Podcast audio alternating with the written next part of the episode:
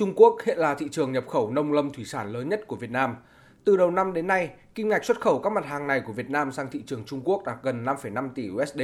trong đó nhóm rau quả chiếm tới 26,9%. Tuy nhiên, do ảnh hưởng của dịch Covid-19, việc xuất khẩu một số loại nông sản trái cây sang thị trường này đang gặp khó khăn. Phía Trung Quốc đang tạm ngừng hoạt động một khu vực tiếp nhận phương tiện chở hàng hóa trong trung tâm hoa quả ASEAN Bò Trài Trung Quốc để thực hiện các biện pháp phòng chống dịch bệnh như phun khử khuẩn, sát trùng quy mô lớn. Hoạt động này của phía bạn đã phần nào làm giảm lưu lượng hàng hóa, nông sản thông quan qua cửa khẩu Tân Thanh, Lạng Sơn. Liên quan đến vấn đề này, Bộ Công Thương đã yêu cầu vụ thị trường châu Á, châu Phi, vụ thị trường châu Âu, châu Mỹ tăng cường phối hợp, bám sát các thị trường xuất khẩu để có thông tin về thị trường, thông báo đến bà con nông dân, doanh nghiệp, thương lái có các giải pháp phù hợp.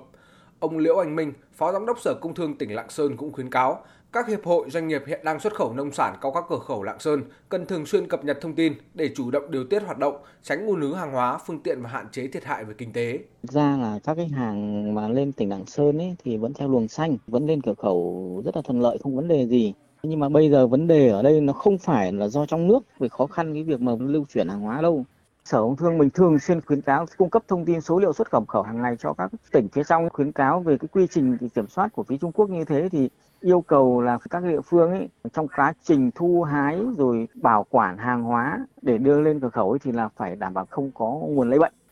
Đối với các lái xe lên cửa khẩu thì phải được xét nghiệm âm tính Covid, tốt nhất là các tỉnh là ưu tiên các lái xe đó phải được tiêm vaccine. Hiện trên Quốc lộ 1A đoạn từ thành phố Lạng Sơn lên cửa khẩu Hữu Nghị Tân Thanh có hàng trăm xe container tập kết tại các bãi đỗ xe dọc tuyến để chờ thông quan. Lượng phương tiện và người lái tập trung có thể dẫn đến tình trạng lây lan dịch bệnh, nên tỉnh Lạng Sơn yêu cầu các lực lượng chức năng tăng cường kiểm tra, kiểm soát, nhắc nhở các lái xe không ra khỏi khu vực bãi xe, chấp hành nghiêm các quy định phòng chống dịch, đồng thời cấm bán hàng rong tại khu vực này.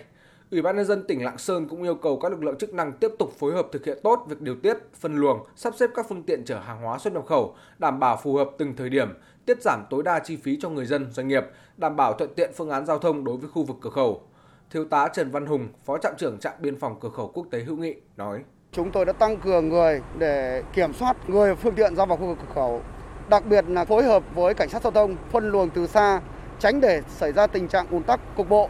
Yêu cầu tất cả người và phương tiện ra vào khu vực cửa khẩu đều phải đảm bảo đủ điều kiện về công tác phòng chống dịch. Đối với đội lái xe chuyên trách hiện nay thì đã được các lực lượng bố trí ăn ngủ nghỉ tập trung tại nhà nghỉ của Xuân Cương. Chúng tôi thường xuyên cử lực lượng giám sát chặt chẽ, đi và về trong một quy trình khép kín, không được đi lại lung tung trong khu vực cửa khẩu."